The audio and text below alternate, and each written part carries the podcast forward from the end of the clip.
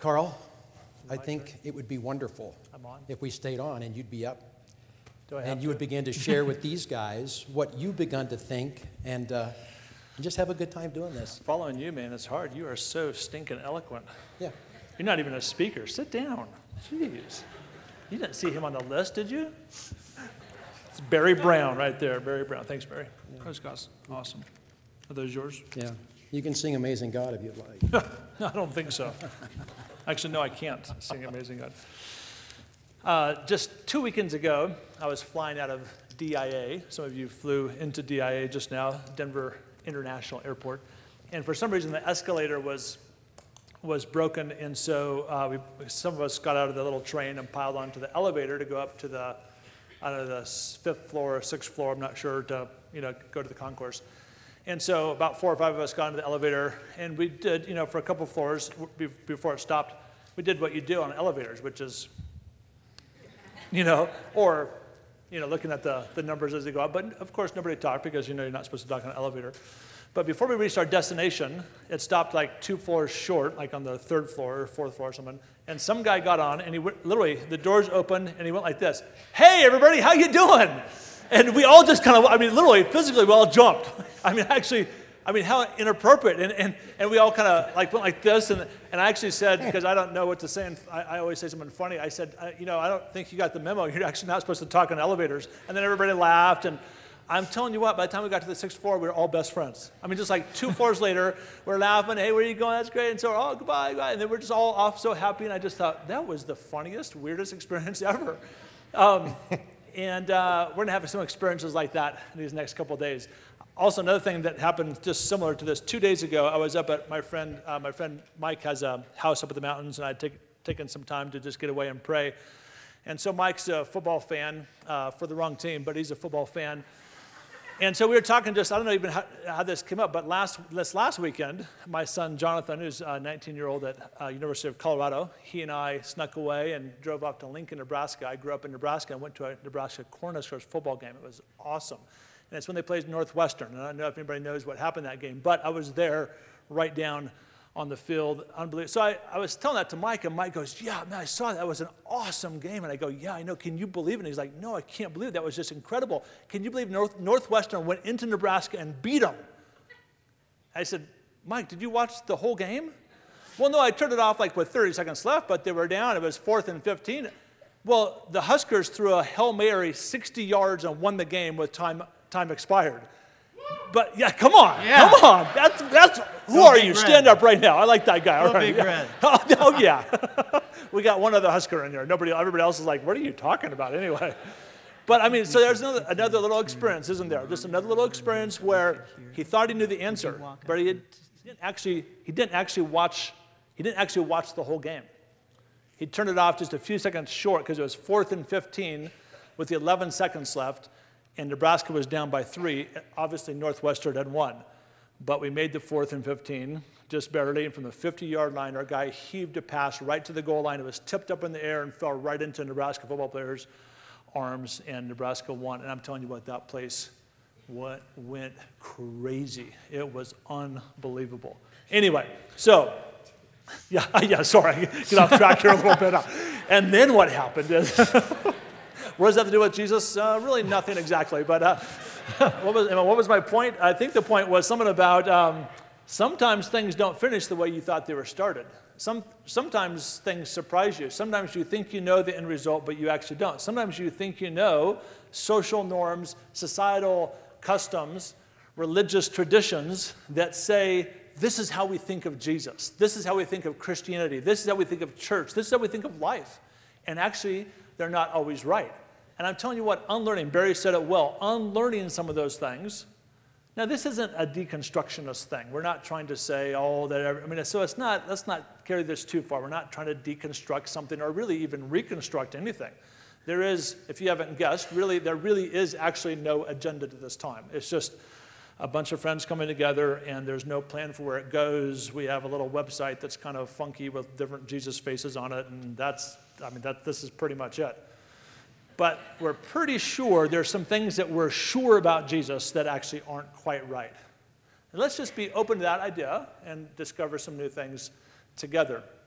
Uh, several years ago, uh, Chris and I lived in Lebanon, Beirut, Lebanon, for 12 years, and kind of been in and out of the Middle East for about 31 years. But um, actually, before I tell the story, let me just introduce uh, two people. This is kind of cool. I mean, I can't get started here because I know about half of you, but Jamie and Donna Winship, why don't you just stand up? They just flew in from Jerusalem. Uh, you guys heard of Jerusalem? They, not, not, not Pennsylvania. It's like the Jerusalem, you know, that one. They live there, good friends. It's fun to have them there. And then just, I don't know if you guys planned this or not, but in the same row, I don't think you guys even know each other. Uh, Sam, why don't you stand up? Sam just flew in from Saudi Arabia. And uh, what's, what's kind of cool about Sam is uh, he's become, he lives in Saudi Arabia. I don't know if you've heard this or not, but most people in Saudi Arabia are Muslims. They're everywhere there. and actually, Sam's Muslim friends from the local mosque took up an offering and paid for his plane ticket to fly to Simply Jesus. Isn't that, that's kind of cool. I mean, that messes up some paradigms, doesn't it? That's a little confusing. So that's what we're talking about. I think we're done. that's, that, that's pretty much it. That's what we're talking about right there. It's things like that that kind of confuse things, mess up boundaries, crash paradigms. And isn't that just like Jesus? I mean, that's what Jesus does. So, anyway, back to the story I was about to tell. We were um, in Lebanon, and uh, I, I'd been asked inexplicably to speak like I'm speaking now in a mosque. So, I'm speaking in a uh, Shiite Muslim mosque in South Lebanon controlled by a group called the Hezbollah. The Hezbollah, or a Shiite Lebanese organization, we'll say, uh, that do various things. You may have heard of them. And so, one of the things that you probably didn't know they do is they invited me to speak in their mosque. And so, uh, that didn't make it on Fox News. And so, uh, or, or, CNN either. So, okay, let's just, we'll be fair here. Uh, so, I'm just walking up the stairs to, to preach about Christ in this mosque as they had requested. And the imam, you know, imam is like uh, the pastor of the local mosque, uh, the Muslim uh, version of a pastor. The imam comes running up behind me He's just like you picture, has a black turban and a long beard and a long robe, and he runs up behind me and he grabs my shoulder. He said, Mr. Carl, Mr. Carl, one thing. And I'm thinking, oh no, he's, uh, he chickened out. He realized, what am I thinking, having a guy talk about Jesus in my mosque, and he's realized his mistake. He's going to tell me to, to stand down, to sit down. But this is what he says. He said, Mr. Carl, one thing, one thing. He says, please, and he got, you know, you know how personal space in the rest of the world isn't like ours, it's like this. So he right in my face. One thing, Mr. Carl, please do not speak about Christianity, just Jesus. And then he turned around and walked away. And I, I, I, I thought, okay. I mean, is that a trick or is that, a, I think that's okay. I, and so I kind of walked up sort of confused or, or was that encouraging? Is that good? I think it's, I mean, I think I was talking about Jesus anyway, but, but that just like haunted me the rest of the three stairs up to the platform. And there's a big platform like this. And I get up there and I thought about some things, you know, to say, and I had a couple notes, like kind of like I do now, like three words on there. And, and so I started, and I kind of gave a half hour talk about some stuff. I don't remember exactly what I said, but some Jesus stuff from the Bible, I suppose, and, and uh, which is where most of that stuff is. And then, and then I'm done. I was just kind of done. And uh, I looked down, the man was sitting about maybe right where you're sitting. He went like this, which in Arabic also means keep going, you know. so I said, how, how long? And he said, Another hour. what? Which I'm expecting somebody to say tonight. Forget it. Just, no, no, not, not, not a chance. Christians don't do that, just Muslims. But this Muslim guy, the imam's like, keep going. So, and I said, how long? Another hour. I go, another hour. I'd only prepared a half hour talk and I was done. And then all of a sudden, this, this is, here's my point. Honestly, I'm not kidding. Here I am, a Christian missionary in Lebanon I'd given a half an hour, half an hour of stuff on Jesus. They'd asked me to speak about Jesus. I was doing that. He said, "Don't preach Christianity, just Jesus." And then he said, "Go another hour." You know what my thought was? It wasn't, "Wow, praise the Lord! I'm going to be preaching an hour and a half in a mosque." It was, "Oh no." Actually, I think there was another word that was in my head there. Uh, I don't, I don't know if I have another hour on Jesus. I mean, I have an hour on stuff for sure. I mean, I got lots of stuff. I, I mean, I know theology, and I can do kind of My dad's a pastor, at every dinner table at our house, honestly, every dinner table at our house growing up, I just remember my dad uh, quizzing us. I was the guy, actually, growing up in Colorado Springs, that was on the, uh, the Bible quiz team. I was on the, our quiz team won the state championship in 1976. Uh, come on, on the Bible quiz show. And uh, yeah, and I was like, I was only an eighth grader, but I was on the high school team, and I answered most of the questions just because I knew. And I could be an Arminian or a Calvinist. I could believe in transubstantiation or not. I could have it this way or that way. I knew all because my dad quizzes. You know, remember sword drills? My Bible would just fall open. I mean, and he would do Hezekiah 3 4. Dad, Hezekiah's not in the Bible. Hesitations 3:16. Dad, hesitations isn't in the Bible. I mean, I just we knew that we just knew this stuff. So I'm that guy. So I can talk about Christianity. I can talk about theology. I can talk about doctrine, all of which I love. I love doctrine. I can have a doctoral debate with you or with myself or anything. I love that stuff. Except Jesus, when asked by the imam to focus on Jesus for another hour, honestly, I mean, this is a confession. This isn't part of a, like a really cool, make Carl look good message. This is a confession. I, I panicked. And then I just started, I started kind of just, I mean, ad libbing. My notes are done. So I'm just, I started telling a couple of parables, you know, the prodigal son, Good Samaritan, this, and that. And then I started kind of going, and, uh, and you know, I mean, there were, uh, and, the, and there was this time with the woman at the well. Then someone would come back to me, and I'd do like John 8, woman at the, uh, John, John 4, see? And then I would do John 8, uh, the woman caught in adultery. And, and then I'm, I'm telling you, at an hour and a half, I was just, I was exhausted. I felt embarrassed, and I was just done. And so I looked at the imam kind of with pleading in my eyes, like, I'm, I'm done? And it's like, just, how about one more hour? And there's like, the place is full. I mean, the place is full. It's a mosque full of 350 Shiite Muslims. And you know what I said to him? I said, I, I, I, I can't. I think I'm, I'm, I'm tired. I, said, I lied. I lied as I was preaching in a mosque. Isn't this a great story?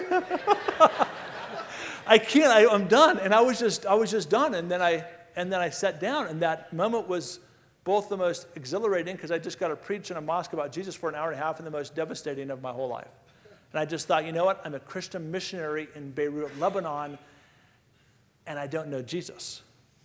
And it was just right after that that I read, read Philip Yancey's book, who you'll hear from tomorrow morning, The Jesus I Never Knew, and that was me. Uh, I knew stuff about the Lord and about Christ and about stuff around that but I actually didn't know Jesus. And I'd been exposed in a mosque by a Muslim imam. There's another time, uh, and I'll finish with this story, just more recently. Uh, we now live here in Denver and take trips over to the Middle East often, and, and I'll be over there for an extended period of time this next year. And on this trip, actually, again, uh, a couple of you were with me. That it's kind of fun to tell stories. Yeah, I, I'm held accountable because some of you, I mean, you actually know me and you've been on these trips. So a couple of you are on this trip as well. And we were with the guy who leads the Hezbollah in South Lebanon, and we were sharing with them and talking about Jesus. And I'd given him an Arabic Bible, and, and he was reading through the Arabic uh, scriptures, uh, the Gospels together. And a former governor of one of our states was, was with us on this trip. And uh, the Hezbollah television station came in and, want, and asked to do an interview with the former governor, who's a conservative Republican governor of a state, obviously, that you would know if you, if you know all 50 of your states, and you probably know this guy's name. And uh, he looked at me and said, Should I be on Hezbollah TV? And I said, You know, I mean, it's up to you, but I don't, I mean, you won't be able to be governor anymore, but I, I, I mean, honestly, I don't, I don't mind. Uh, and he goes, no, he goes, no, no, no, thank you, no, I can't do it. So the, the sheikh, the imam, the guy who leads the Hezbollah, uh, you would know his name, I suppose, as well, pointed to me. I was sitting down over there, right next to you, and he goes, Interview Carl, he'll do it. So the camera guy comes over to me. This is exactly what happened. This, it was the big cameras, not these new cool DSLRs that look like it was like the big cameras. It's El Manar TV, which is a satellite TV station that goes to all 250 million Arabs. Uh, and uh, the guy comes over the camera, comes over to me, and I'm just sitting there in the chair doing nothing, just sitting there and not thinking about anything. And then the guy with the microphone comes over, and the guy with the lights come over. The guy with the microphone goes like this. Camera turns on. I didn't know, but it was a live feed. So it's going to the whole Arab world, Middle East, North Africa. and he says this to me. He says, uh, Mr. Carl, they call me Mr. Carl because I don't really have a title. Mr. Carl, um, uh, we, we're so impressed by this delegation, and they're just my friends, but delegation sounds cool.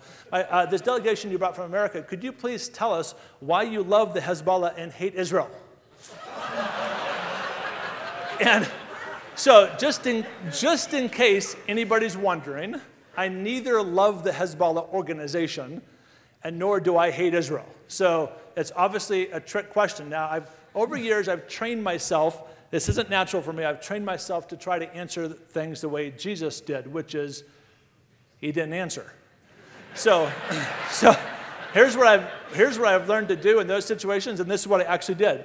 I said, I mean, first of all, I, I did this prayer that goes like this. Like I went, uh. and actually that actually that prayer is pretty good. You I mean, seriously, there's like a lot packed in that prayer. So I did that. I, I mean, it just kind of comes, it just happens, and so it mostly means help. And I said, uh, actually, uh, that reminds me of a story Jesus told, which it didn't, but.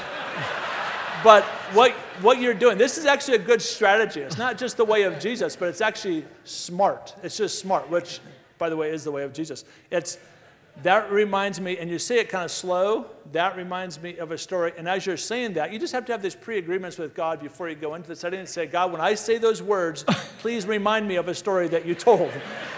and seriously, now there's another key here is you have to actually know some stories Jesus told to be hmm. reminded of them, hmm. right? So it's your kid comes to you and says, Mom, could you pray for my calculus test? Well, did you study? Well, no, but I'm hoping God will. No, it doesn't work that way. You actually have to study. God might remind you of what you studied, but so you have to know some stuff. So I prayed that prayer, said that thing. That reminds me of a story Jesus told, and the guy kind of goes, Well, that wasn't the question.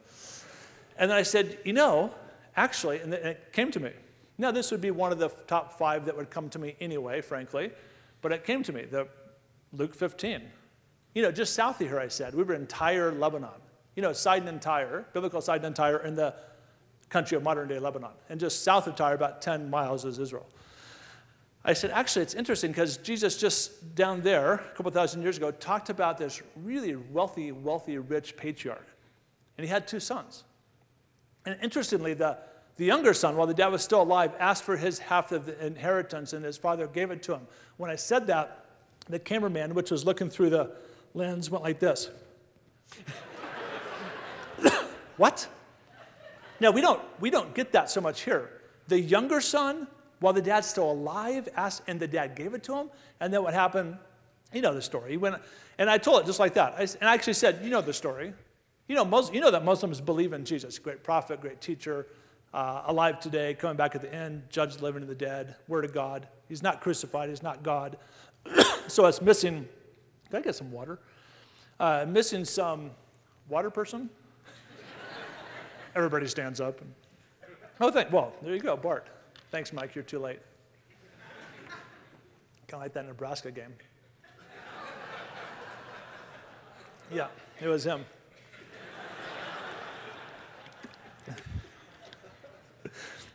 um, wow. So the guy, go, you know, the young, younger son goes away, uh, has lots of friends because he has lots of money, then has no money, then has no friends, and ends up eating with pigs when I said that line, ends up eating with pigs, the camera guy again went like this. And he's just, and he's, then he's just looking at me the rest of the time. I don't know where the camera was even going because he was just like looking at me. Because Muslims don't do pigs like Jews, Jews don't do pigs. And so that was shocking. And then, you know, this great, you know, the great story. He comes back, he's rehearsing a speech. I'm no longer worthy to be called your son, but I'll be your slave. Better be your slave than it is to be living with those pigs. And he's rehearsing the speech on the way home. The father, who must have been looking for him, sees him from a long ways away. And then runs to him. And when I said the father runs to him, I mean, literally all three the, the camera guy, the microphone guy who is still holding the microphone, just looking at me like, what are you talking about? And the light guy all just physically reacted. Like, they all just kind of went, I mean, patriarchs with long robes and dignified in the Middle East don't run to people. You don't go to the Middle East today to visit the big guy and say, Yes, I'm uh, down the road at the you know, El Hajj Hotel, and I'd like you to come. I'm in room 605. You don't ask them to come visit you because they have weight and authority and honor. You go visit them, right? That's even mostly how it works here as well. So they were just, they couldn't believe that. They couldn't believe the story I was telling. And then the father hugs him and, you know, uh, puts a new ring on his finger and sandals on his feet and a new robe.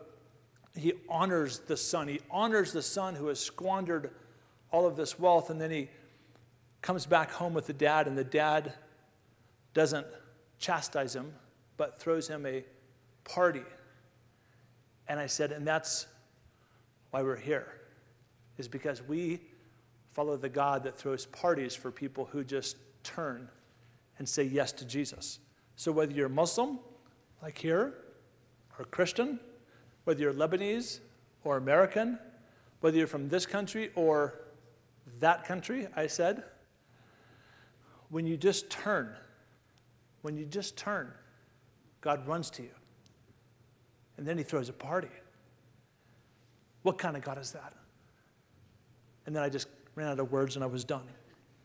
And the guy just, the cameraman just was going, oh my, oh my, oh my. And they turned off the light and they walked around and he walked back to the sheikh, the Hezbollah leader, and he said, I just told Carl to say why he loves the Hezbollah and hates Israel, but he didn't say that.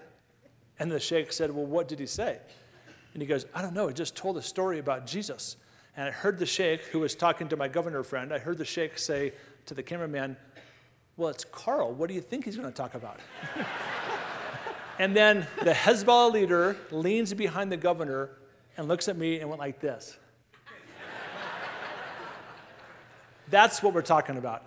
That's surprising, isn't it? You're not expecting that. You're expecting Hezbollah and something else. You're not expecting Muslim, you're expecting something else.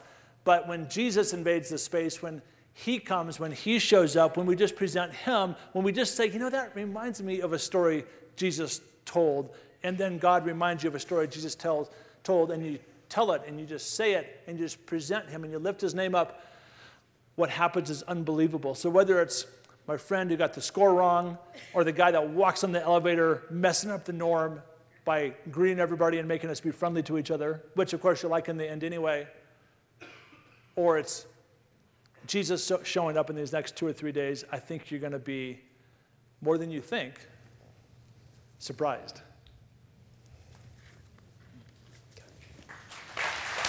Okay, we're started. Thank you. You enjoy that? That was no fun for you at all, was it? Yeah, Carl just doesn't get into his talks enough, does he? that was wonderful. You were thinking. Thank you. Just present him. Jay, we're all ears. Why don't you come and uh, keep this conversation going with us and uh, add to what Carl already started off so well. And we're eager to hear, be part of what you want to talk to us about. I'm in. Beautiful. Good evening. So, uh, it was uh, earlier this year, I got set up on a date.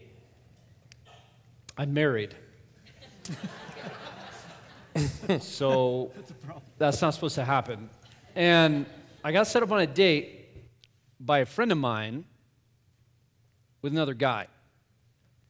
And if you're like a pastor type, uh, which, is, which is what I am, people who like are discovering new life with Jesus with you will set you up on dates with their friends because they want you to get them.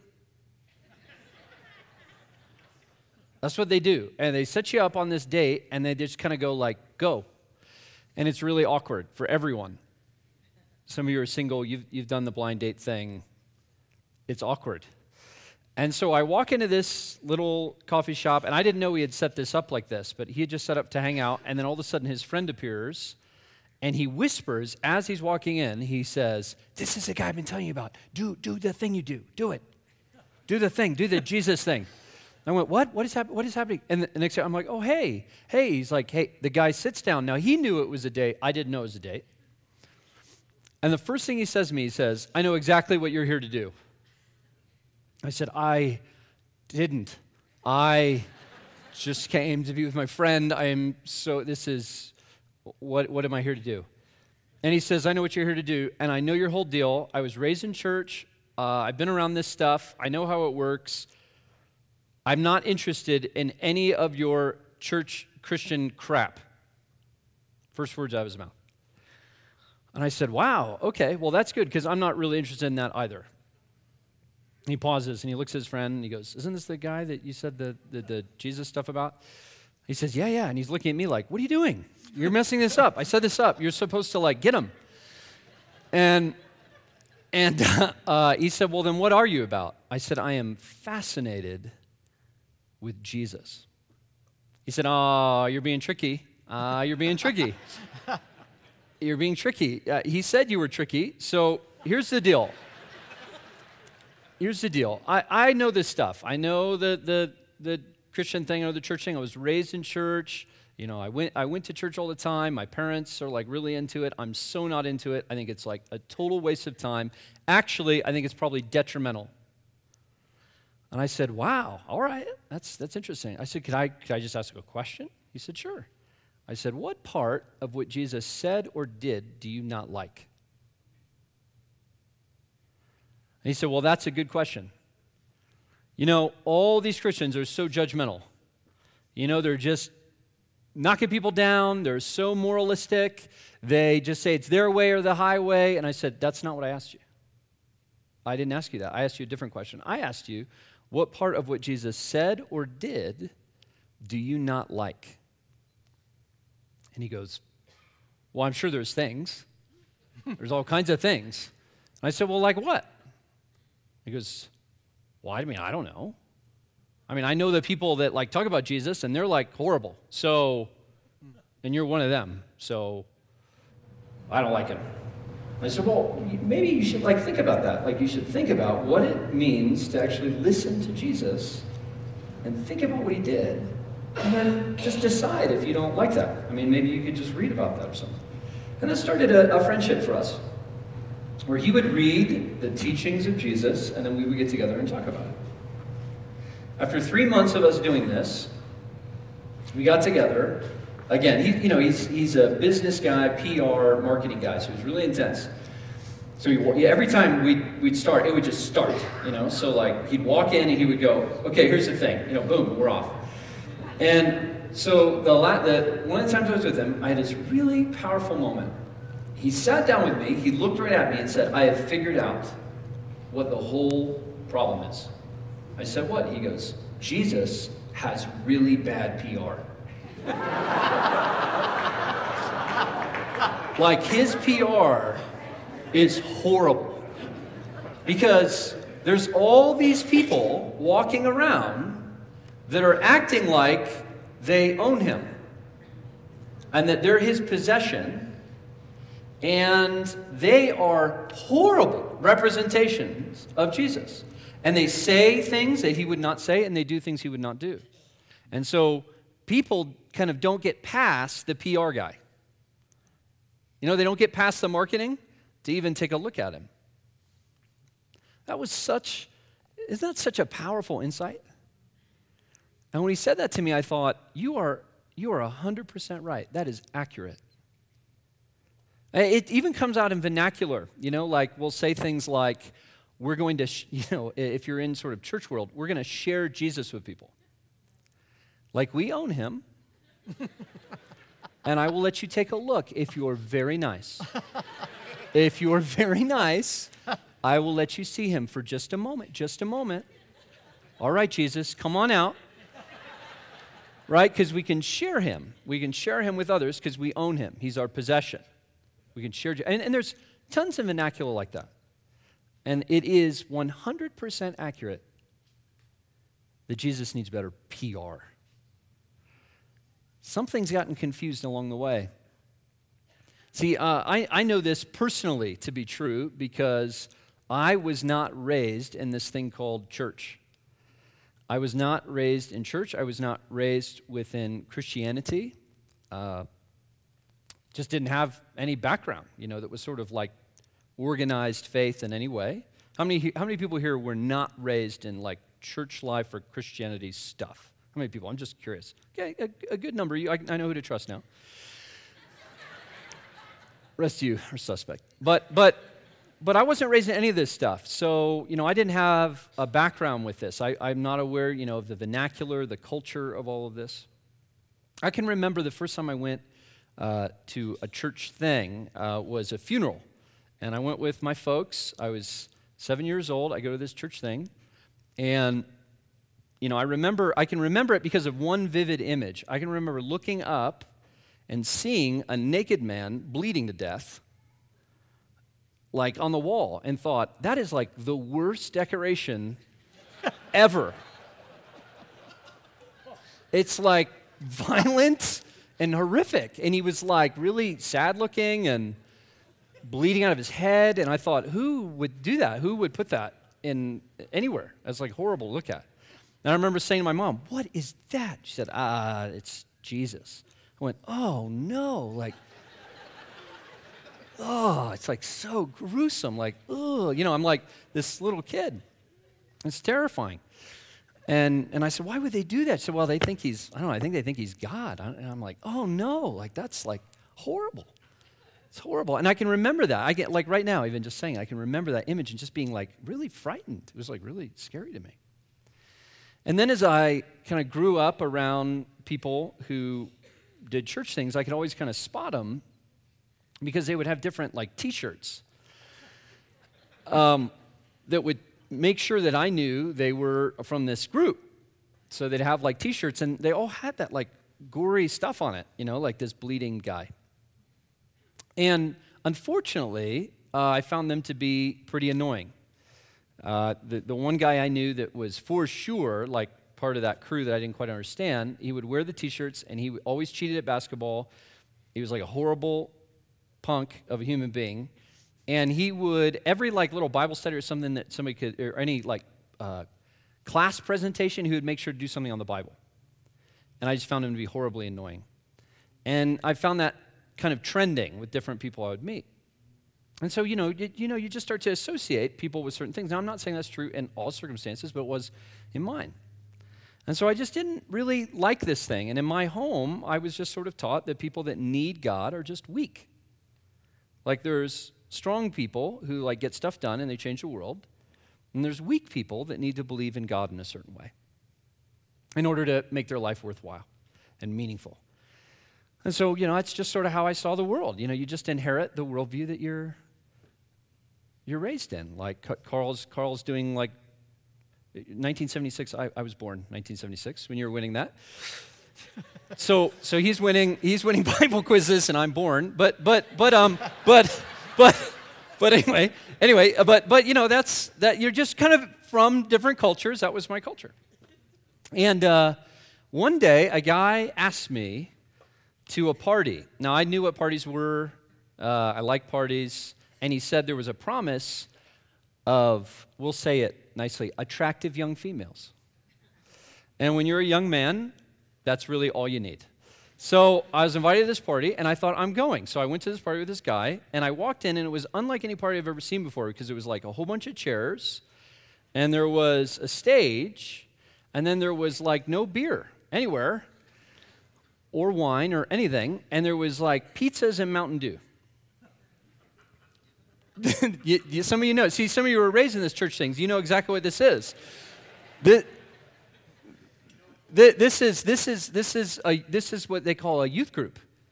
And I didn't know that. So I'm like eating pizza, thinking this is strange. There were some attractive young females, so I thought, okay, one thing's true. And then all of a sudden, these guys grabbed uh, guitars and started playing music, and everyone just shuffled into the chairs, and they started doing karaoke. and I was like totally disoriented. I'd never been to a party where people just spontaneously started doing karaoke. Have you? Have you been to one of those parties? Have you been to a party like that? Where the, you know they just start, everyone just kind of files in and they start doing karaoke. You've been, you've been to a party like that? You've been, it happened earlier. It was on, if you didn't, if you came late, it happened. See, that's weird. No one, no one does that. Karaoke is a joke thing, but then, or at least it should be. And then other, other people do it for real and they call it worship. And it was just really strange.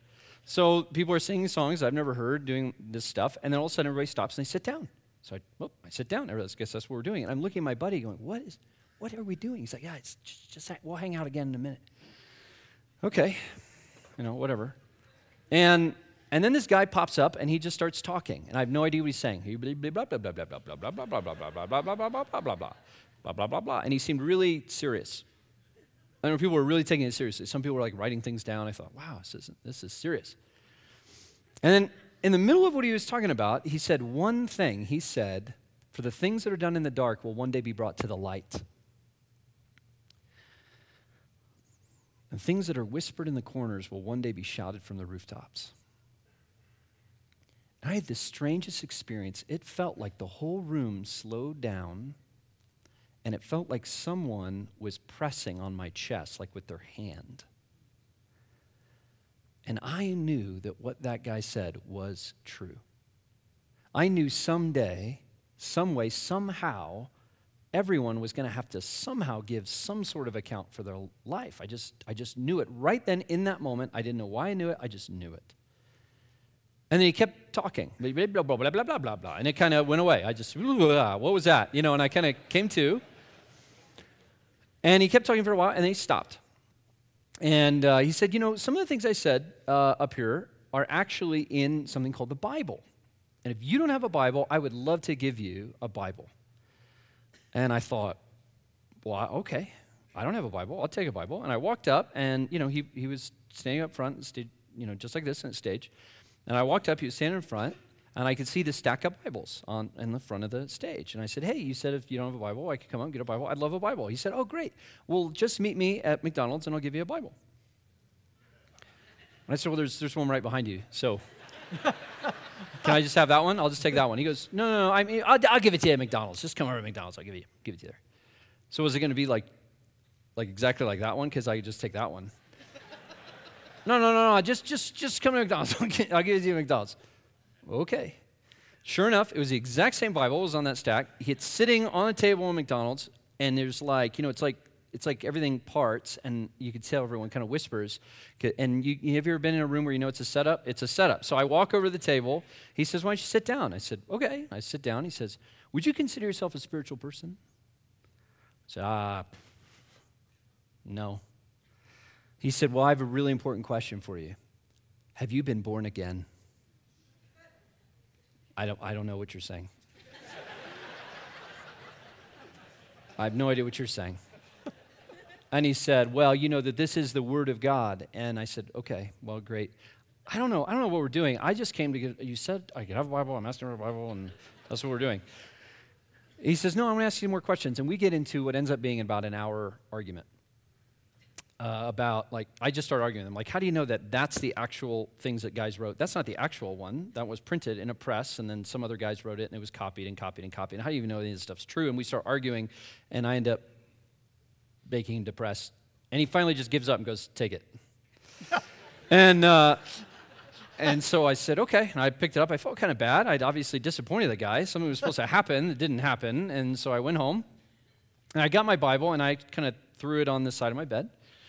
And a few weeks later, I picked it up and I started reading it. And have you, have you ever read the Have you ever read the Bible? It's a weird book. You know, you, you, start reading it, and I realized I actually had the wrong book um, because it was a book about Jews. I got the Jew book. I, I thought I thought somewhere they had swapped them. I thought I was going to get like the Jesus book, and I got the Jew book, and so I was so disoriented. But because I didn't know, maybe in the religious book factory they got swapped or something. And, and so I just thought, well, whatever. I, you know, it's something. I'll read this. And so I'm just plowing through it, plowing through it, plowing through it, and it's really boring and weird, and there's all strange stuff happening. I have no idea what's going on, but I'm just reading through it. I thought, this is interesting. Read all the way through it. Get to where all of a sudden there's this guy, Jesus suddenly is doing stuff, and I thought, wow, he's really interesting. He's saying interesting things, he's doing interesting things. But then all of a sudden, it seems like everybody's mad at him all the time. I couldn't figure out why they were mad at him. I thought, he's like a nice guy. He's doing like really nice stuff. They're really mad at him. And then they kill him. I thought, that's terrible. Why would they kill this guy? I have no concept of anything. Then all of a sudden, he's like coming alive. And then I flip the next page, and there he is being born again. That's a weird story. So, so I thought, well, I guess we're going to do it again. And then you go through again. and then guess what? They kill him again. And then he comes back again. And then you flip the next page, and guess what? He's born again. And, and this happens four times. This is the weirdest book I've ever read. So I'm, I'm doing this, and I just kind of think, okay. And then, then there's some other guy talking. Can't really tell what he's saying. Doesn't make a lot of sense. But I get to this section, and I later learned that it's called uh, Romans.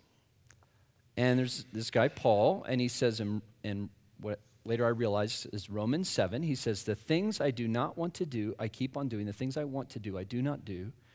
What a wretched man I am. Who will save me from this body of death? And it was the weirdest thing.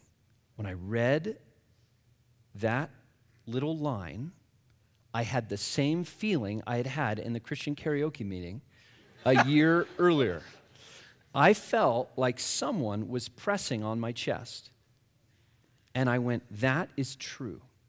I don't know why it's true, but I know that's true. There's stuff I don't want to do, I keep doing. There's things I want to do, and for some reason, I can't do it. I know that's true.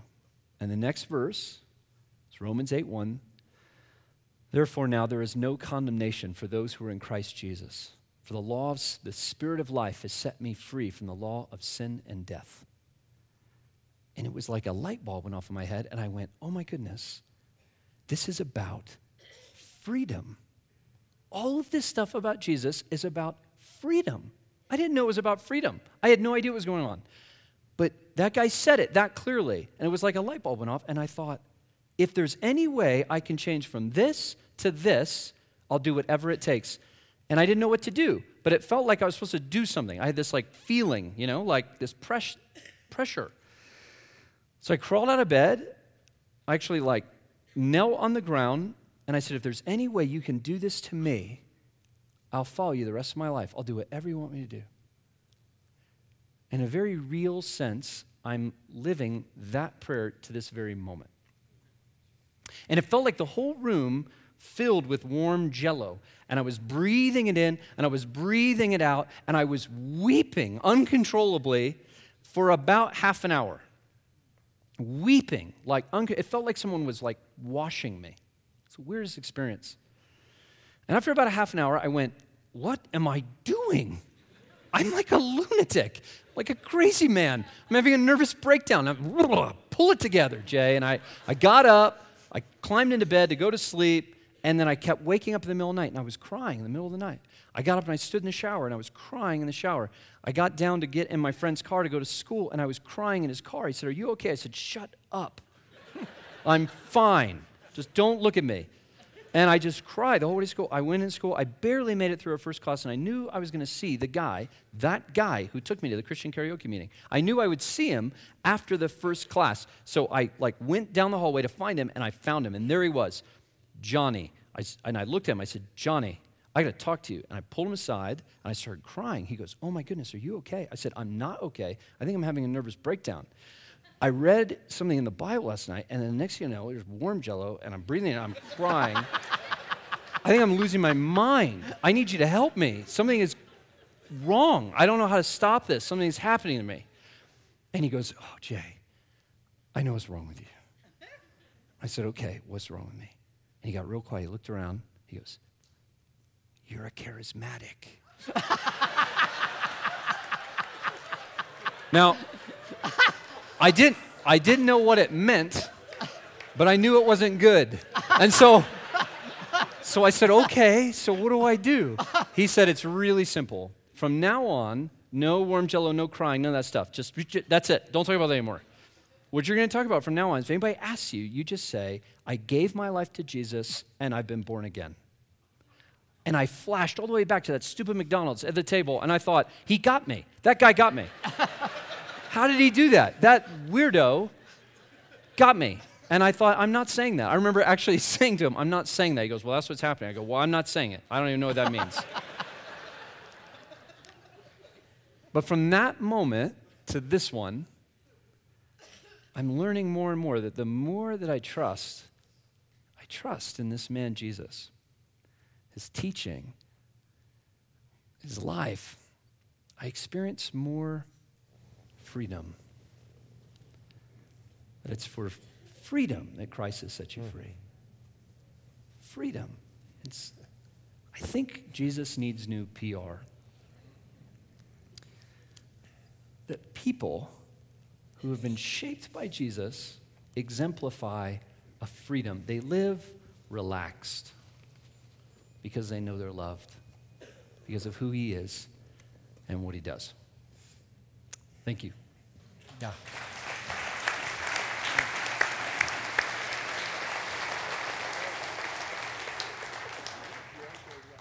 Thanks, Jay.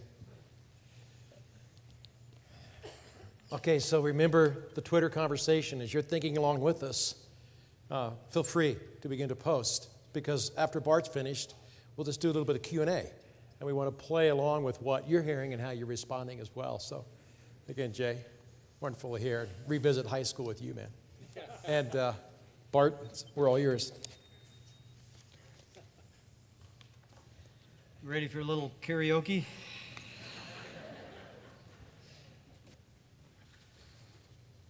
Freedom. Freedom and having our boundaries shaken up.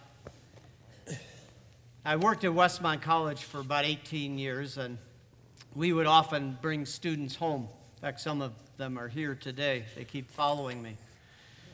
And uh, there was a young woman, she was from Kenya. Her name Jackie Owidi. She's from a tribe that's very tall, uh, even in comparison to me. Uh, and Christmas time was rolling around, and it's a, it's a long way to, to go back to Kenya, obviously. And so, so Linda and I invited her to come to our place for, for Christmas. And I thought this would be great. We'll show her how Americans celebrate Christmas. And so Jackie came, elegant, elegant, beautiful Kenyan woman, very dark skin, beautiful, flashing smile, and British Kenyan accent. She couldn't say Bart, my name, she'd say Bot. So we took her to the Christmas tree farm. We live in Santa Barbara. We try to pretend it's cold for one day, you know, just put some sweaters on to pretend. And, and we go to the Christmas tree farm and we're sawing down the tree. And it takes our family, th- three young kids, I'm not sure how old they were at the time, but uh, we're picking, we have these arguments over trees. That one's too fat, that one's too skinny. We, we just have a great time. We saw it down, put it up on our old beat up tan Subaru, tie it with twine drive back to our house, get it down, put it in the stand, you know, you know, go up in the attic, get those cardboard boxes down. They're kind of musty and they got all the ornaments in them. And, and, and my family, it's a big deal. I mean, we, we my mother made all our ornaments. And uh, they're handmade. They got little, little dazzly things that she puts pins through and shells she'd cut in half and put pictures of me in them, which was really great.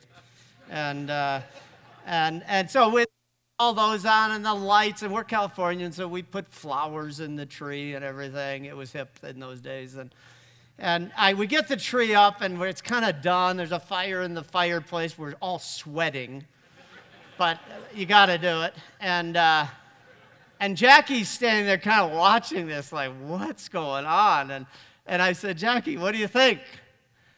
And she said, uh, I'm trying to figure out why you drag. First, you cut down a live tree, and then you drag it into your house to celebrate the birth of Jesus. And I thought, what are you, some kind of pagan? I mean, it's, it's obvious. And then I realized I have no idea why we cut a tree down, drag it into our house, rob it of life to celebrate the birth of Jesus. So I, I, did what you do when you don't know how to answer something. I changed the topic and I said, Well, uh, I'll get back to you on that one, but uh, you, you got to admit it's a beautiful tree, isn't it? And she, there's this pause. She's supposed to say yes. She says, But I can't even see the tree because of all that stuff on it. I said, That stuff, I'm thinking this, that stuff is my mother's ornaments. Those are, and there's one with my picture in it. And I looked at it, and in a flash, all of a sudden, I saw it through her eyes, and I realized you, you couldn't see the tree because all that stuff on it. And then it hit me. That's what we've done with Jesus. You can't get through to see him because of all the ornaments, all the baubles we've hung on him. And, and, they're, they're handmade baubles by our foreparents. And, and there's special one. There's some really nice Presbyterian ones on there. I like those. You know, they pay my salary. I mean, I'm, I'm, I'm all for it. John Calvin, go. Uh, we got some Franciscan baubles. We got Jesuit baubles. We got Orthodox baubles. We, we got all kinds of ornaments, traditions, rituals, even systems of thought about Jesus, how he fits into the scheme of things. And, you know, is the, is the, is the, the, the Son of God uh, and the Father get together and send the Spirit out, or does it only come from the Father? Well, we got Orthodox baubles that answer that and Protestant ones. And, And it gets kind of hard just to see Jesus. Because in some cases, the baubles are sort of distracting, bad PR, like Jay was saying. How do we get to the real Jesus who dealt with real people about their real lives and get away from this bauble incarcerated Jesus who's obscured from our view. If we don't take some of the ornaments off, we'll never be astonished by Jesus. A good question to ask yourself is when is the last time you were astonished in your real life by the real Jesus? Because the real Jesus, when he walked the face of the earth, the people who wrote about him the one word they used over and over and over again to describe their encounter with the real Jesus was astonished. In the Gospel of Mark, it's used 10 times about Jesus, and then Jesus uses it one time. Jesus was astonished. Actually, two places in the four Gospels where Jesus' mind was blown. But most of the time, it's people meeting Jesus and their minds are blown. Like the first time, remember when the Holy Family has Jesus and they're going down to Jerusalem. And this is a big deal when you've been entrusted with, you know, the Lamb of God who's going to take away the sin of the world. I mean, that's, that's a heavy responsibility. They take him down to Jerusalem from Galilee. They're going down there. It's his 12th birthday. He's a young man. He takes on the yoke of the law. He's, he, he's not just a boy anymore. And of course, you know the story. It's kind of Home Alone Part 1, you know? they start traveling home. There's that, that, that great line in Luke. I think he had to be smiling when he wrote it. It says, And they traveled on for a day thinking Jesus was in their company, which is kind of like most of us. Maybe even like our whole tradition. We've traveled on for a couple centuries, a couple millennia, thinking Jesus was in our company. And then we look around and where is he? I thought he was with you. I thought he was with you. It's bad when you see the Holy Family fighting. It's just not good. They go back, they hunt for him. They're worried sick, as my mother would say. And then they find him, of course, where you assume they find him, and he's in the temple, and what? And he's what? Huh? Teaching, right? I tricked you. See, that's what you thought. That's what your bauble taught you. That's what your ornament said. He was in, and they were astonished at his teaching, right? Wrong. What was Jesus doing right in the beginning of his adult life? He was in the temple, but he was not teaching. It says exactly this He was sitting amongst the elders, he was listening to them, and he was asking them questions and they were astonished at his answers. That's the Jesus way. The Jesus way for a 12 year old Jesus is astonishing. He's sitting with, he's listening to, and he's asking meaningful questions of. What if his followers did a little more of that? What if the followers of Jesus sat with other people, present, fully present. You know, any psychologist, any healer, any pastoral counselor will tell you that half the healing, actually more like 90% of any therapeutic healing, happens by simply being present. Don't you know that feeling when eh, you don't get it very often, but you're with somebody and, and they're not checking their Facebook account for a change? And they're listening to you, and you just get this sense that they're actually present.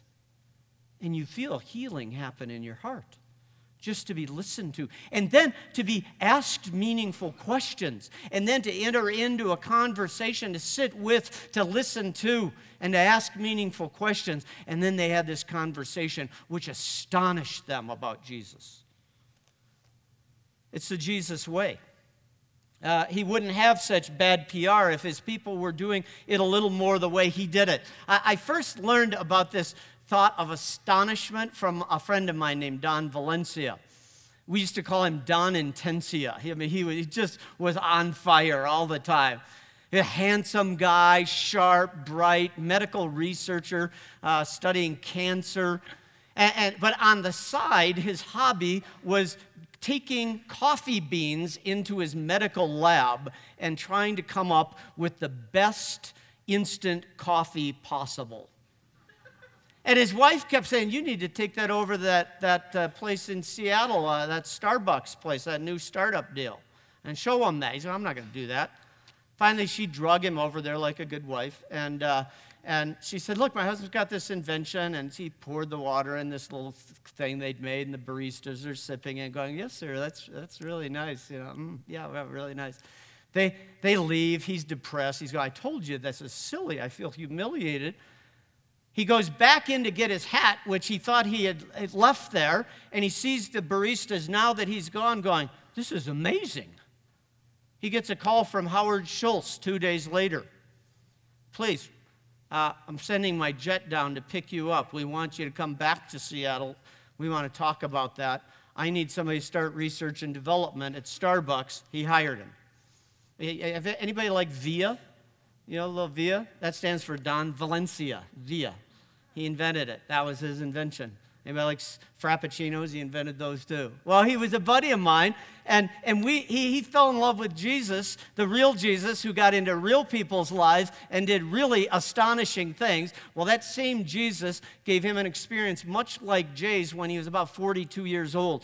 And, and he, was, he was on fire, and we were traveling to Latin America together. He was involved in land reform for the poor in the name of Jesus, and we were doing stuff in other countries. And I was on my way to Colombia, and I got a call from Don in the Miami airport and he said, Bart, I need prayer.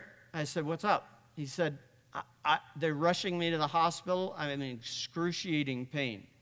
I said, You're kidding. I said, Do you want me to turn around and come fly to Seattle? He said, No, go to Colombia. Let's stay in touch. So we went to Colombia. We had some astonishing adventures in Colombia, but I, but I was calling him, How's it going? He says, I've got a huge mass. Uh, it's so big, they, they, they thought it was my liver it looks really bad. They're doing all the tests uh, when you get back once you come up here. So I got back. I flew straight to Seattle. Stayed at his house with his wife, Heather, his two children. Uh, three or four other key friends of his are there. And his doctor called the next day after I got there and said, Don, uh, I want you to come, uh, come over and see me today. And he said, Well, what, what time do you have available? She said, Just you just come whenever you come, we'll, we'll make it available. You don't want your oncologist to tell you that. So he said, I'll come about three. And he called all of us and said, I'll meet you there. We said, Well, what, what are you doing now? He says, Well, I've got another, I've got a friend who's dying of a brain cancer, and he's in the hospital. I'm going to go care for him. So he goes to this other hospital, to care for a guy with brain cancer. We meet him at his doctor's office. I'll never forget a little examination room. Uh, his wife is sitting here. I'm sitting next to her. She's here. Uh, Don said, Here, sit next to Heather. I said, No, no, don't you want her to sit next to you? He said, No, I want to sit across. I want to see her. And then there were two other friends, two or three other friends there. And the doctor came in. And it's obvious she'd been crying. Her nose was all red and her eyes were blurry. And and Don said, who's kind of large and in charge, you know, he just, he just said, well, doctor, uh, before you start, I mean, we're both scientists. I, I know you don't have good news for me. It's pretty obvious. Uh, I just, but before you give it to me, let me just say something. I, I just want to thank you for your thorough work, for your good science, for, for how much care you've given me. You, you have done a tremendous job. All these tests, all these things we've talked about, because he'd talk about all the biology of it with her. He said, You've done a tremendous job. I really appreciate it. And I, if you're bringing me bad news, I, am not afraid because eh, I am a follower of Jesus. And, and I'm, I'm honestly not afraid of whatever you're going to tell me. So, now, I'm crying, his wife is crying, the doctor's crying. Don is the only one. I was thinking about this today. He was the only one who wasn't crying. She tells him through tears, uh, You have the worst form of cancer. It's completely incurable. There's really nothing to do. We can, we can fight it with chemo and stuff, but it, it will, might extend your life a little bit. It'll be at a heavy cost. And he just says, Thank you. Th- thanks for being so honest with me. We go back to their house. It's a little bit of a blur to me, but uh, we, we gather some of the, their family together, talk it through, and, and then we all go to bed. I get up the next morning and very early. I couldn't sleep very well, obviously. And Don's sitting in the sunroom of their Seattle house in the University District where they had this tremendous outreach to hundreds, literally hundreds of university students. And, and he's sitting there and he's got his Bible and he looks up, you know, he's got some Starbucks he's drinking, you know, and, and he says, he says, This is so exciting, Bart. I'm thinking, dude, you just got diagnosed with cancer. This is not, I mean, he says, No, no, listen. He says, Do you realize that 10 times in the Gospel of Mark it says Jesus was astonishing?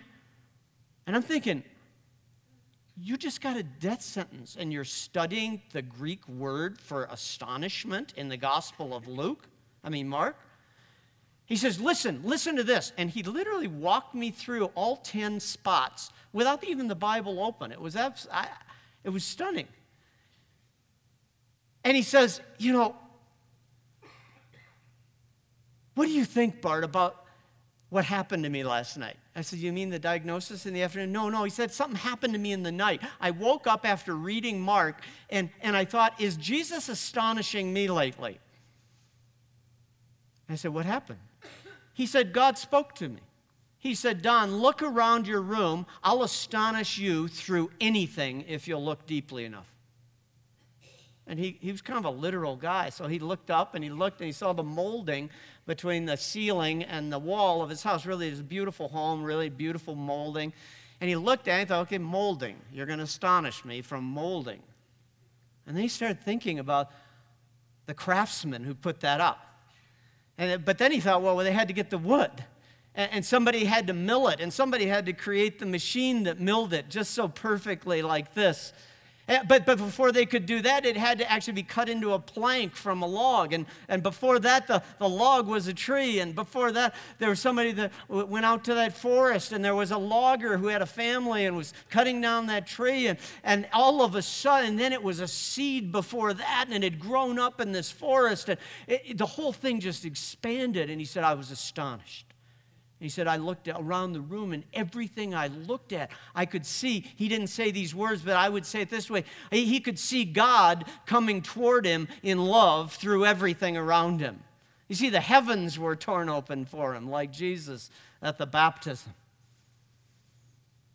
And then he said, What do you think about that passage, Bart, in, in Mark 10 32? I hate it when people do that to me. Uh, you know. I mean, I love Jesus and the Bible and everything, but I mean, I don't know every verse. I said, Don, I have no idea what. And, and then he paraphrased it, and he really caught the essence of it, not the exact wordings, but here's what he said Jesus was going toward Jerusalem, and his disciples were with him, and some were walking alongside of him, and they were astonished, while others followed behind, and they were afraid.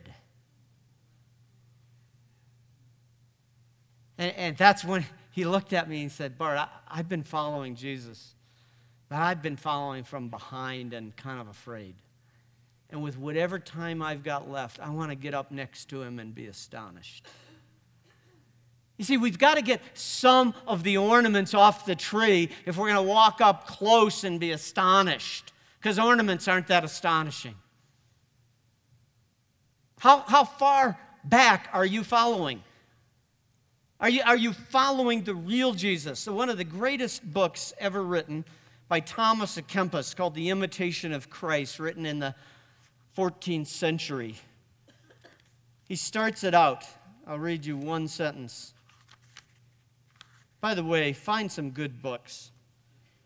You know, uh, and read them over and over. Let the life of Jesus Christ be our first consideration.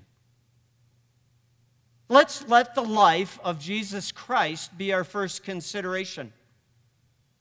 Our second consideration, our third consideration, so that we would consider him so deeply that we would begin to think like he thought, that, that we would begin to feel what he felt about the things he felt that we would actually begin to do the things he did and, and not do the things he refused to do. If we would consider him, make him our first consideration, the baubles would fall away. The true life of Jesus would begin to astonish us. I, I want to leave you with a challenge to take on a practice this next year. I'm going to call it immersion in the Gospels. Immersion in the Gospels. The Baptists love it. They're so excited right now. Yeah, I'm not talking about baptism. Yeah, you know, most of the Pentecostals I know, you take their Bible, you go like this, opens to Acts 2.42, you know, or to, you know, Pentecost. And, and, you know, the Baptists, they go Romans, Romans. Oh, boy, we love Paul, you know. Yeah, the Presbyterians, you got first you got to cut the shrink wrap off, and then you know. But it's my tribe; I can make fun of us. Uh, but how many Bibles kind of naturally open up to Matthew, Mark, Luke, and John? The Word become flesh. Well, one scholar said, uh, if God isn't like Jesus, he ought to be. Another said, Jesus is the theology of the Father. Another said, Jesus is the parable of God. If you, Paul said it this way, he's the visible expression of the invisible God. If you want to know what God is like, if you want to know, in fact, what life is supposed to be like, take a look at Jesus. In fact, take your baubles, take your little systems, take your, your little theology or my little theology, and put it up against the person of Jesus and see if it passes the test. See if your most fondly held thoughts and conclusions pass the love of Jesus test. Does it smell like him? Does it seem like he would do what you were thinking of doing or what you did? Or put it up against him the immersion in the Gospels. You know, set aside dieting and following Jesus books, you know, things like that, three easy steps, and just pick up Matthew, Mark, Luke, and John and soak in them for a year. So that if somebody cut your arm, you'd bleed Jesus. That you'd be stained to the bone with the thinking and the feelings of Jesus. Because we're told anyone who says they're in Christ must walk as Jesus walked. How can we do that unless we know some of the stuff? Like Carl said, you, you can't ask him to give you a story if you don't even know the stories. Like I told you a story tonight and you had it all wrong. I'm sorry. He wasn't teaching. You, you've been taught that. You see, I guarantee you, if you'd read it this morning, you would have still thought he was teaching in the temple because you're seeing, you got to clean that lens. You got to let Jesus leap off that page and get into your life, the real one, into your real life. Dallas Willard, the late Dallas Willard, said this We ought to live our lives Uh, the way Jesus would live our lives if, if Jesus had our lives to live. That's worth writing down. You should live your life the way Jesus would live your life as a homemaker, as a mother, as a wife, as a husband, as an employer, as an employee. You should live your life the way Jesus would live your life. if Jesus had your life to live, which he's actually supposed to, isn't he? Well, I don't know how that happens unless you know how Jesus thought and how he felt and what he did. And there's four books that talk about that. The others talk about it in other ways, but those four are eyewitness accounts or very close to it. And you, you, we need to be soaked in those. That's it.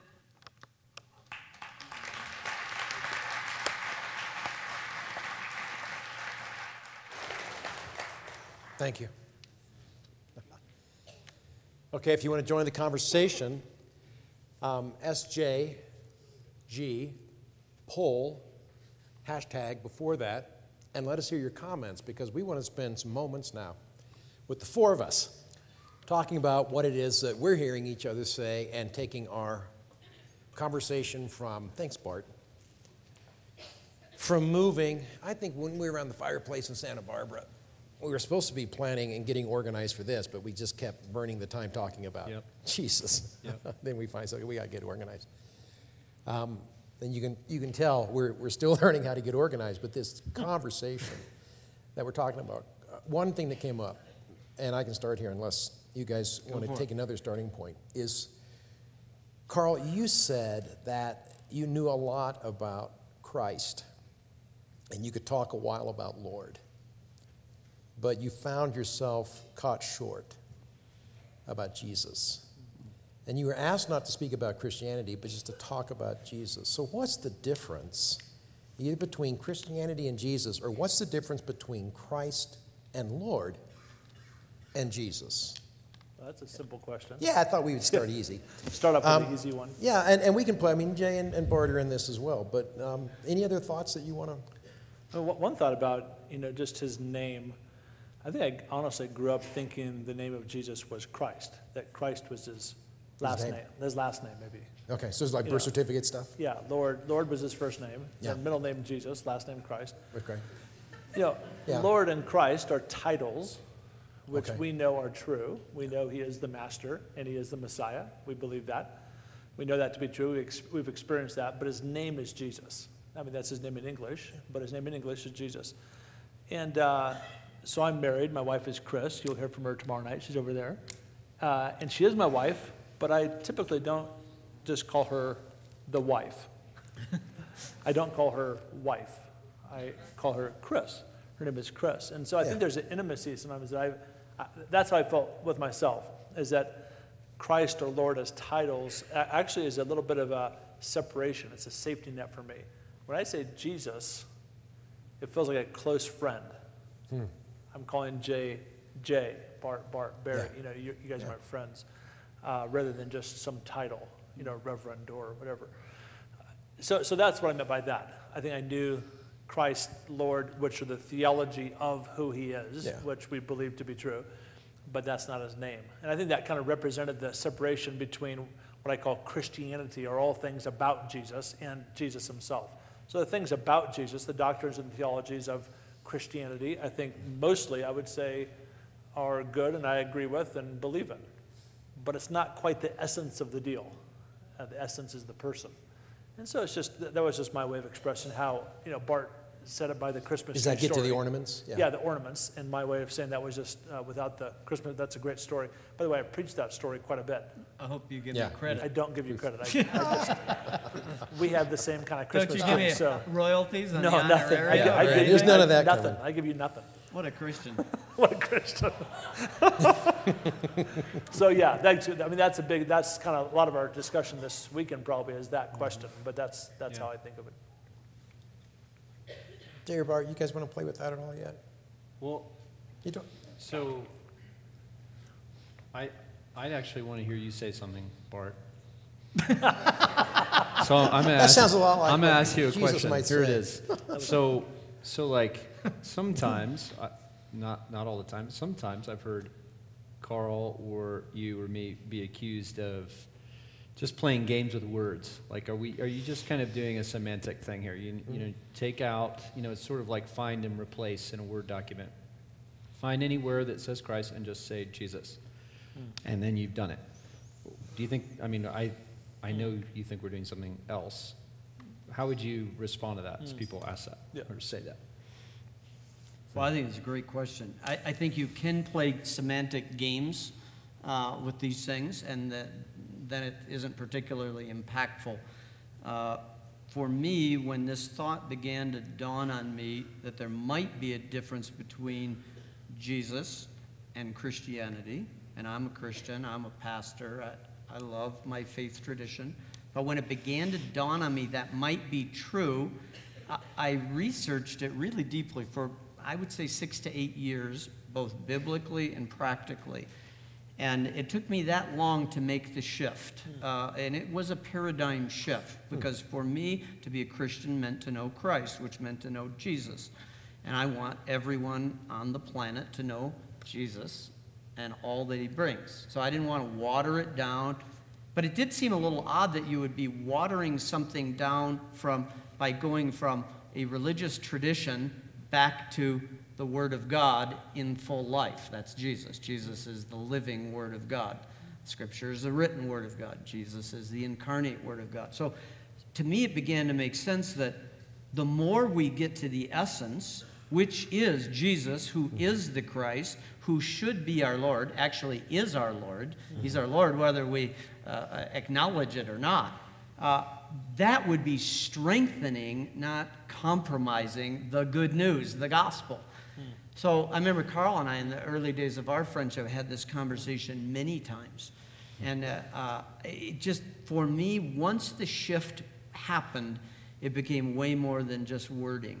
For one thing, uh, I can talk about Jesus pretty much everywhere on planet Earth and have an open reception. I cannot do that about Christianity. That doesn't mean Christianity is bad, but it, it isn't universal in that sense. Or, for example, uh, we, if, if you think they're just the same thing like Christianity and Jesus, then try praying sometime in the name of Christianity. That's good. Let's do that for a moment, Yeah, okay? yeah. Say- Just say a prayer, ask for somebody And to then be at the end you healed in the name of Christianity. Christianity. You know, why, why does it feels we there's- instantly know that's not right, but praying in the name of Jesus. One, one last thought. I- This is a a thing about immersing yourself in the Gospels. The word Christ is used very seldom. I think it's four or five times in the Gospel. The word Jesus, his real name, the intimate name, which means Savior, by the way, or rescuer, that, that's used hundreds and hundreds of times. So the early church talked about Jesus. That, that's what they were excited about. When they were together, those who had decided to be his disciples, be his followers, they talked about him as Christ. Hmm. And so that's what you have in the epistles. That, that's in house talking. But the thing that drew people hmm. to Jesus was simply talking about Jesus. Mm-hmm. And we kind of think, no, if we talk about Paul, that's the really good stuff. Mm-hmm. You know, well, I mean, Jesus, Jesus is great, but let's, let's, let's get Romans down here. Well, Romans is fantastic. I love it. But that's when we're sitting around trying to figure out how this all fits together. If you're going to talk to others, I loved what you said, Jake. Tell a story. Just tell a story about Jesus or what you did in the mosque. Just tell the story. You'll be amazed. I try. I remember when I first tried it in a in a non-Christian culture. I was in Saudi Arabia, uh, and I, I just thought for sure you you'd get thrown out if you talked about Jesus. And every time I get to the J word, you know, I you know I try to get it out. I got people with you know sheikh outfits on and everything. I mean, I was scared, and and I get to the word Jesus, and I just kind of like get it out of my mouth and i'd be kind of waiting for them to be shocked and you know horrified and and they'd all go jesus Yeah. you mean tell us more about jesus that was my experience over and over and over again. In fact i would have to keep saying to them i don't i'm not telling you about christianity. I'm just i'm telling you I'm, i am a christian. I come from that heritage and it's my tradition but and i bel you know i believe uh, that's my that's my deal but but it's actually jesus at the center of it. So i i well let me tell one last story. I'm sorry i'm taking a long a long answer good. here but I I, I think i can get this story right. I've heard it so many times In the Reagan administration, there was a group that met in the White House to pray together. And they would read a little thing and they'd share a little thing. And, and Dr. Burns, who was Secretary of the Treasury, I believe, at that time, a Jewish man was there. You probably, those of you who are older here will remember him. He always had a pipe in his hand like this. And, and the deal was they'd talk about Jesus, they'd study one of the Gospels, and they'd share. And Dr. Burns was a part of this. And, and then they'd pr- say a little prayer, and they'd ask one guy in the group to say a prayer. It happened to be all men at, at, that, at that time in our history in that group. And, and, and the kind of deal was well, when it got to Dr. Burns, they'd kind of skip over him because they didn't want to put him in an awkward place to be praying or something. And, and so one time a guy came to the group who apparently didn't know the tradition. And at the end, he broke the rules and said, Well, Dr. Burns, why don't you close us in prayer? And like all the other guys who were Christians were kind of like, Oh my gosh, this is really embarrassing because he had protocol wise was way above them. And, and he, as I heard it, he t- got tapped on his, his little pipe there and set it down. I said, I'd be, I'd be honored to pray. And here was his prayer Oh Lord, I pray that all the Jews in the world would come to know Jesus. I pray that all the Hindus in the world would come to know Jesus. I pray that all the atheists, all the Buddhists in the world would come to know Jesus. And oh Lord, I pray that all the Christians would come to know Jesus. Well said. That's a good prayer. said. Yeah, that is a good prayer. Dr. Burns. Yeah. Yeah. Yeah. I, I, one of the things that's been interesting as we've been thinking about, praying about, planning this, uh, this little event, is that when you say to somebody, maybe somebody that you want to share some thoughts, or just to a friend, you know, maybe a, maybe a pastor friend who you want, you know, him or her or whatever to bring a few people from their church, and you say, you know, we're having a thing. It's called Simply Jesus, and as you might guess, it's you know focused on Jesus. And they go, yeah, great, great. And so uh, we're just going to gather and talk about Jesus. Uh, fantastic, and and then especially if we've asked some of them to share some thoughts, they go, oh yeah, I mean, I, you know, I'm a pastor. I mean, obviously, you know, I, talk, I can talk about. I mean, when I talk about like church, maybe church uh, politics or government, government. No, we're just you know focused on Jesus. Oh yeah. Je- So how, what if we what if we I mean could we talk about maybe some of the uh, and then they just say they say yes right we've all experienced this and they say then 10 things back to you that don't have the word the name Jesus in them and I just I mean in this Church process planting, church planting ju- all good things, mission- justice, missions, missions. evangelism Yeah. you know yeah gr- great stuff yeah justice Theology, things you know, how to serve the homeless and how to have, you know, different causes. And people have had lots of great ideas for us about we could focus on this or that. And, and it's, it's been interesting to see that it's hard for, it's really hard for us to hone in actually on Jesus. Yeah. And then some people have asked questions like, well, are you guys like Jesus only people? I don't, I'm not even sure if I know what that means, but I think there's a doctrine that like Sure. Jesus is the Trinity, I mean, Jesus is all of God or something like that. So I go, well, I'm not sure. I don't, maybe, I don't think so, but you know, you know I'm not sure what that is. But so it's just been interesting when, when you say Jesus, it does, if you're a Christian, if your tradition is Christian, then you think that means kind of everything. And so then you can throw in evangelism, church planting strategies as being Jesus. Hmm. But then you find in those meetings, you can talk for three days and nobody ever actually talks about Jesus. I, I, I, I worked for a, a conference center. I volunteered some time to research all their documents. It's a Christian conference center, fabulous place. Uh, and I, I studied their history, and then I looked at all their current documents, and exactly what you just said was the case. And I met with their board, and I said, "Okay, I've read all of your older documents because they've been around 50 or 60 years." And let me show you what you were saying in the early years. It was Jesus this and it was Jesus that. And, and I said, now let me get out every single piece of literature that you now send out under your name. And he wasn't mentioned at all. Hmm. And they were shocked. Yeah. A- a- And these are people who love Jesus, believe he's the Christ. They- I mean, they, they, mm-hmm. but they had, they'd gotten the ornaments mixed up for the tree and they just hadn't even noticed it. And they, they changed everything uh, Yeah. to their credit. They, they, they just, they were stunned. Yeah. Yeah, well, and, and even tonight, you know, telling my story, you know, it's amazing how quickly you become acculturated within the ornaments, like to use your illustration, you know. So, I, I mean, when I was when I first traveled with you when we went over to the Middle East, and just even seeing how, how Christianity is a culture in, in a sense, you know, and that even around the world, mm-hmm. religion and culture and family are all sort of interactive hmm. in a very, very kind of poignant way. Mm-hmm. To where in the West, we have this crazy belief that you can sort of like pick your religion, almost like you can pick your culture or something, which doesn't make mm. sense in most of the world. Mm-hmm. So that as soon as you say, you know, in certain parts of the world, you're a Christian, that means that you're American, or if you're American, you're a Christian. And then that means that you are like all four Britney Spears grinding on their television. They're all connected. Praise the Lord. Exactly. Or not.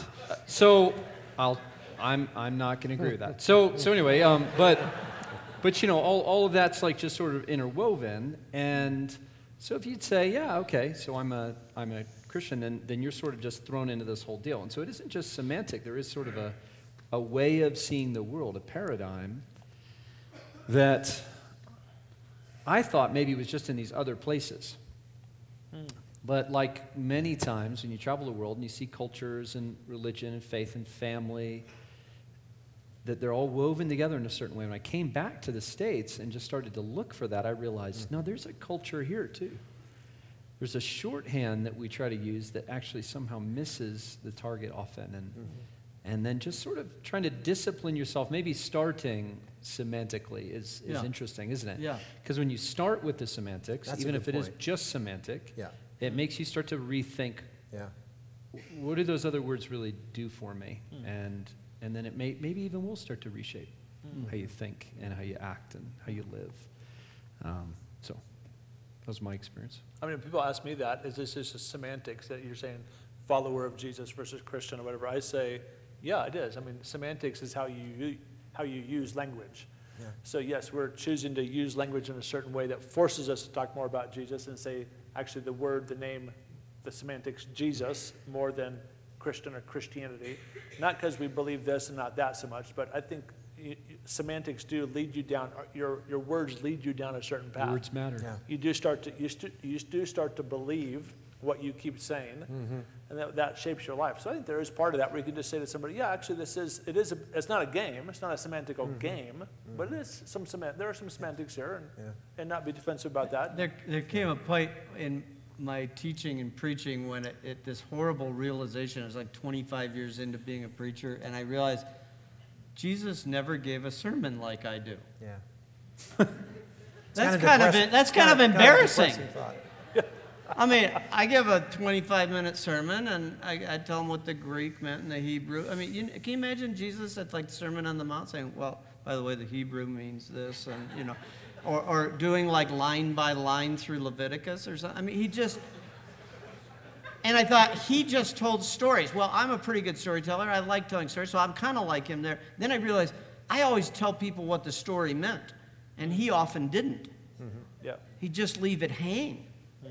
Like I wouldn't have told you what the tree was, you know? I don't trust you guys that much, actually. But, uh, so, I mean, all, Yeah. trying to s- use words, use language, use concepts that Jesus, if you look, used himself, if you look at like even the Sermon on the Mount, there's very little religious content in it. It's about marriages. I- It's about your heart. It's about your enemies. It's about uh, reconciliation, revenge. The only there's only three religious topics in the uh, in the in the Sermon on the Mount, and there and on each of them Jesus says, "Beware, Mm. watch out when, when you give to the poor. Uh, uh, watch out when you fast. Mm-hmm. Watch out when you pray. Don't do it this way. Do it that way." The rest of it, it's about anger. It's about judgment. It's a, it's about real life. Jesus mm-hmm. talked about real life. I often talk about theological categories. I'm trying, mm-hmm. so changing your language, I think it's a great point, can, can tr- eh, in a way take you into a more expansive paradigm. And Jesus' expansive paradigm was obviously the, the kingdom of God. That's, that we, we bought a lemon tree. Terry and I picked out a Meyers lemon tree, brought it home in the box that we chose it in. Of course, we chose the one with the best fruit hanging there when it was at Sloat Garden Center. So we get it home and we water it and we leave it in the original container and it just does beautiful for several months. It does a couple of seasons. We're picking the, the lemons that we want and we're excited about it. And we got there in a matter of some weeks of just kind of taking for granted and the thing's beginning to droop and it looks withered and it's just not happening anymore. So I try to fertilize a little bit and, and do what I can do. And I live in San Francisco. So I, I, uh, I fertilize this thing. I give it a little San, St. Francis blessing, you know, on the tree. Was You were desperate, Yeah. weren't you? Yeah, I'm really desperate. And I just said, you know, uh, Tara, I don't think this thing's going to make it. She came out and looked at it as well, and she goes, well, you know, why don't we just take it out of the container and just um, throw it in the yard, dig a hole, and if it doesn't make it, it doesn't make it. And uh, that's like last ditch effort, right? So I do that. It takes me 20 minutes. to dig a hole, take the thing out of the container, throw it in the ground, and you know, lo and behold, I don't know if it was the St. Francis blessing, probably not, but I come out there in a couple of more months, and this thing's starting to show life right? And you know where I'm going with this. Is the container Jesus found most of us in was a religious circle, you know, karaoke youth group, or, but we outgrow the container he found us in. And it's disappointing to the people who invited us into that container sometimes to watch us hmm. outgrow it unless they're growing too. But the language and the symbols and the teachings of Jesus are what we're made for. Those are the deep roots. Hmm. And we just got to get to those. And sometimes you have to leave your own place that you found it in order to really grow into hmm. what it's all about. And it's not just semantics, hmm. it is the kingdom of God that we're made to hmm. experience and to know about. And in that way, um, I think Jesus and what we're talking about, it, this dials into some of the essential things that we're trying to unlearn in our lives and share with you guys. And, and I'm reading the clock, and, and we're there. Can we? We're there, but we got, we actually got Oh, somebody did we get something there? Look out. Somebody's here is under This is exciting. 40. The, the more I immerse myself in the Gospels, okay, oh, the more I immerse myself in the Gospels, the harder it is to navigate a church culture which does not, Which does not. This does not, period. does not thoughts. Yeah, it's good that we're closing right now. It's 9 o'clock. Yeah, o'clock. Well, do- you know, do you guys want to, I mean, we, we will. Bart, you're like We a- will not go long, but do anybody want to pick that up, or do we want to play with it tomorrow? Let's play with it tomorrow. Okay. That's a big thought. Yeah. It We'll really do is. it. It's a great promise. question, whoever It's an sent it. excellent Thank thought, you. And this is the conversation we want to have, so Yeah. thank you for getting that up. And, and more like that, because we'll even start with those earlier as we see those on the screen.